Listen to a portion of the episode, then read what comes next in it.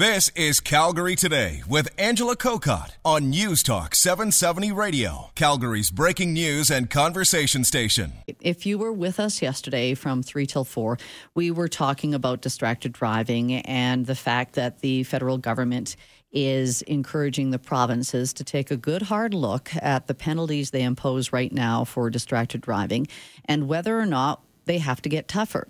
And uh, Marc Garneau, of course, federal transport minister, already uh, in the criminal code, there is dangerous driving.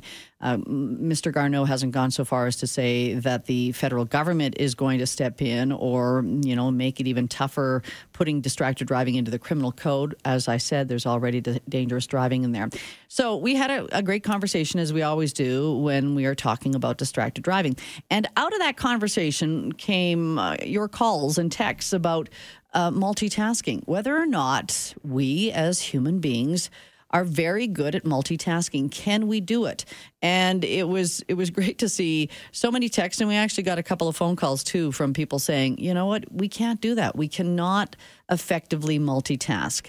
And that's that whole thing about as you're driving, can you be on the phone? Can you be talking to a passenger? And so I, I wanted to carry on that conversation, at least for this half hour. Sandra Thomson is Associate Professor of Psychology at St. Thomas University in Fredericton, New Brunswick. She joins us today. Hello, Sandra. Hello. And the reason I wanted to have you on is that your research has focused specifically on multitasking. So, thought you would be a great place to start. Can you maybe just tell me how you would define multitasking? Well, the way that uh, we define multitasking when we're studying it um, is the performance of two cognitively demanding tasks at the same time. Um, so, not just any two tasks. We can all walk and chew gum. Um, you know, I can throw in a load of laundry while I'm getting dinner ready but actually, you know, simultaneously doing two tasks that require some sort of cognitive decision or focused attention.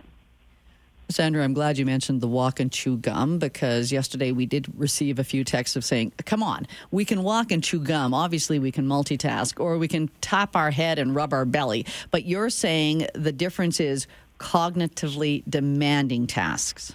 Right. So anything that is going to, that's not automatic, um, that actually requires you to focus your attention on it, um, and particularly when it involves you needing to make some sort of decision. So deciding whether you're going to brake at an intersection or continue through when the light turns orange, or deciding what you're going to say next uh, in a phone conversation that you're having on your cell phone. So we're okay with that as long as that's the only thing that we're dealing with. That's the only demanding task we are dealing with as far as making that decision. Right. Yeah, doing one task at a time. Um, I mean, some tasks are certainly more difficult than others, but we can usually, you know, do a reasonable job if it's the only thing we need to focus on. Now let's put this in a vehicle. So, as you said, if you're having to drive and that's uh, uh, demanding, then if you are texting or talking on the phone, because some people say, "What's the big deal? I can talk on the phone and uh, still drive." So, would talking on the phone be cognitively demanding? It is. Uh, you're, you're needing to pay attention to what uh, the other person is saying, and you need to formulate a response that's appropriate to that. Um, and so you're constantly sort of scheduling, listening, planning what you're going to say, and then actually, you know, saying your piece when it's your turn to talk. How different is that than having a conversation with the passenger? Is it the same thing? It's cognitively demanding if I have a passenger sitting there and I'm talking with them? Yep. Uh, the, the conversation part itself isn't all that different. Um, you're it's still you're still making decisions on you know when you're going to talk, when you're going to listen, what it is that you're going to say. Um, but there are differences to whether you're having a conversation with a passenger in the vehicle with you or someone who is not located in the car with you. And what are those differences? Uh, I think you touched on some of these yesterday, but the, the major difference is that the person in the vehicle with you knows what's going on around you. They have they share your context. Um, they can see if you know an, an animal's run out into the road, or if you're approaching an, an intersection that's maybe a little bit busy and you're going to need to make a more complicated turn or a tricky decision. The person that you're talking to on your cell phone has no idea what's going on in the car, and they're not going to slow down or stop talking like your passenger might um, when you start to encounter a more cognitively demanding situation or part of your, your drive home. So, Sandra, as much as we say multitasking, what is our brain doing when we are managing to do a, a, a, number of demanding, and I keep saying the cognitively demanding because I wanted to be very clear, it's got to be demanding on our brains. But so, what is happening in our brain when this is all working out? That's a really good question. We're still, you know, trying to, to figure that out precisely. Um, but it seems like your brain is pretty good at, at prioritizing certain tasks over others. Um, and so when you're trying to do multiple things at the same time, that you can sort of get away with doing aspects of those of two different tasks at the same time. But the, the, that complex part, that you know decision requiring aspect of the task, seems to really only be able to happen for one task at a time. And so you'll put the other one on hold or defer that task so that you can focus on whatever thing is most important to you in that moment. So it's constantly your brain's constantly trying to schedule and organize um, the, all of the different tasks that you're trying to juggle at once. And it seems like it prefers to, to focus on one thing at a time. Because hmm. we always joke that, well, uh, I joke with my listeners they that women tend to be good multitaskers, men tend to be more linear thinkers. But you're saying actually all of us were, were linear thinkers. We want to focus on one thing to do it well.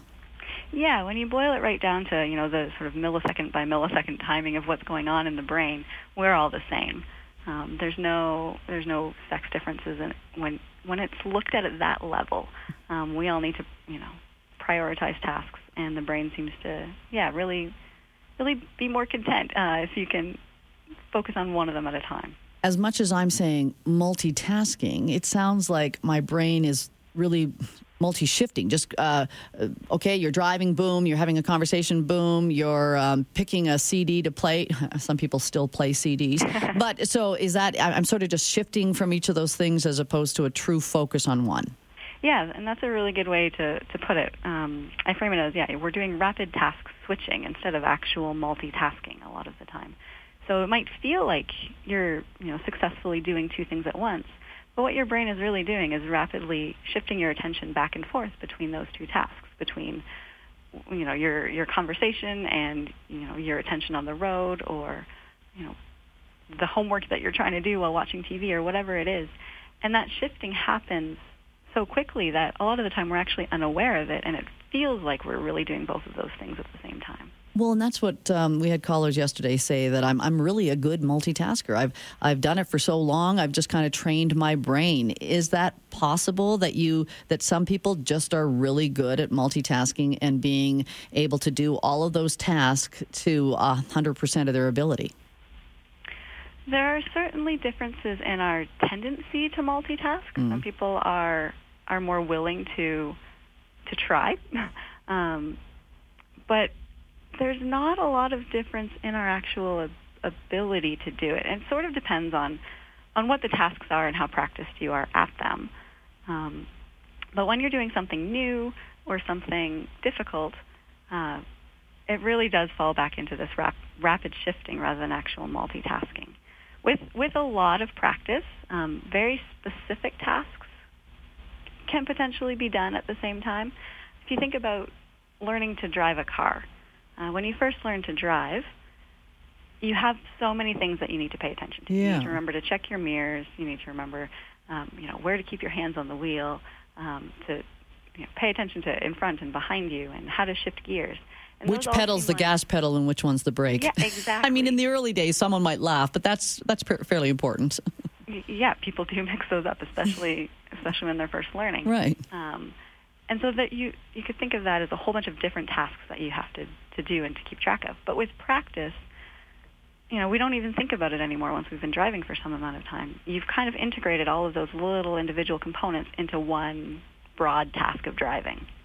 And so that's what we see with practice a lot of the time. You just kind of repackage it differently. Not those things don't require individual attention anymore, but you can complete the task sort of as one. So it's not really multitasking like it was hmm. when you were first learning. Well, I'm getting lots of texts from people saying, "Well, wait a, wait a minute. How am I able to listen to a talk radio show and drive at the same time?" But you're saying that's probably one of those things. You think that you're doing it well, but you've done the driving for so long that it Explain that one to me, just because I, I'm getting a lot of people saying, wait, I, I can do this. I can listen uh, to a radio show and drive.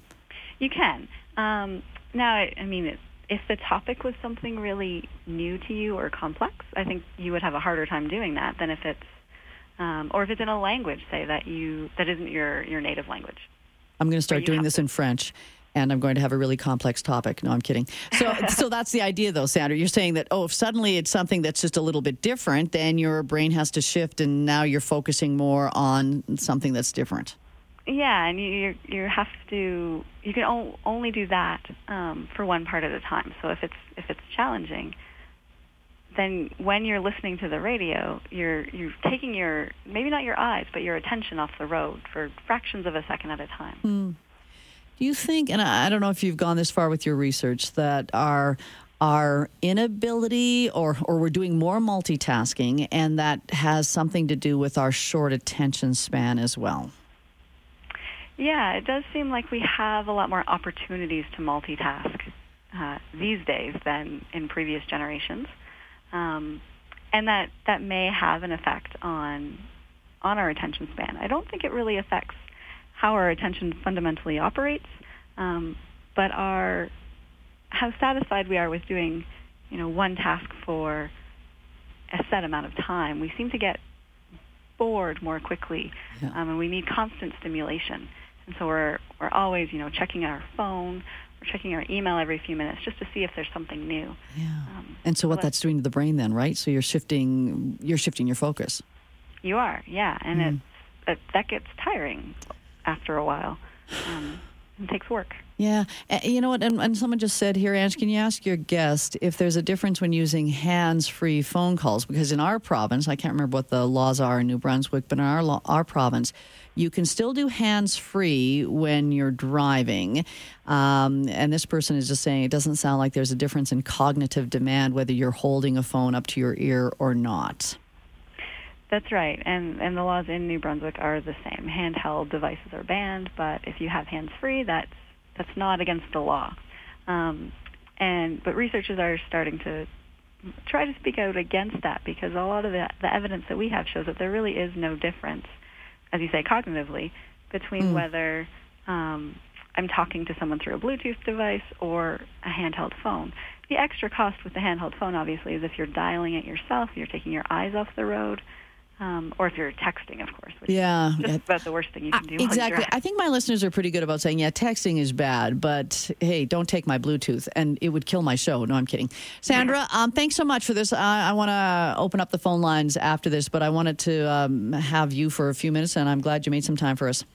Oh, thanks for having me. All right, Sandra Thomson. She's Associate Professor of Psychology at St. Thomas University, uh, Fredericton, New Brunswick. And I know we talked about this yesterday. I'm, i want to have about 10 minutes because I've got lots of good texts that I want to talk about and focus on. it's really hard as a talk show host to just focus on one thing. 403 974 8255. Do you think it's bunk? Do you think, in no way, I, I, can do a lot of things and I do all of those things very well? Or are you buying into that idea of really in our brains, we really should just try to focus on one thing and then move on to another thing? I'm Angela Kokott. You're listening to Calgary Today on News Talk 770 403 974 8255 is the number. Calgary Today with Angela Kokott. Weekdays at 3 on News Talk 770 Calgary. Canada may be known for its landscapes and friendly people, but beneath the surface lies a darker side of crime, history, and the paranormal. Since 2017, the award winning Dark Poutine podcast has explored the shadowy corners of the Great White North and beyond, delivering chilling tales from a uniquely Canadian perspective. Hosted by Mike Brown and Matthew Stockton with over 300 episodes and fresh releases every Monday, Dark Poutine is your weekly ticket to the creepier side of Canada. Listen to Dark Poutine on Apple, Spotify, Amazon Music, or wherever you get your podcasts.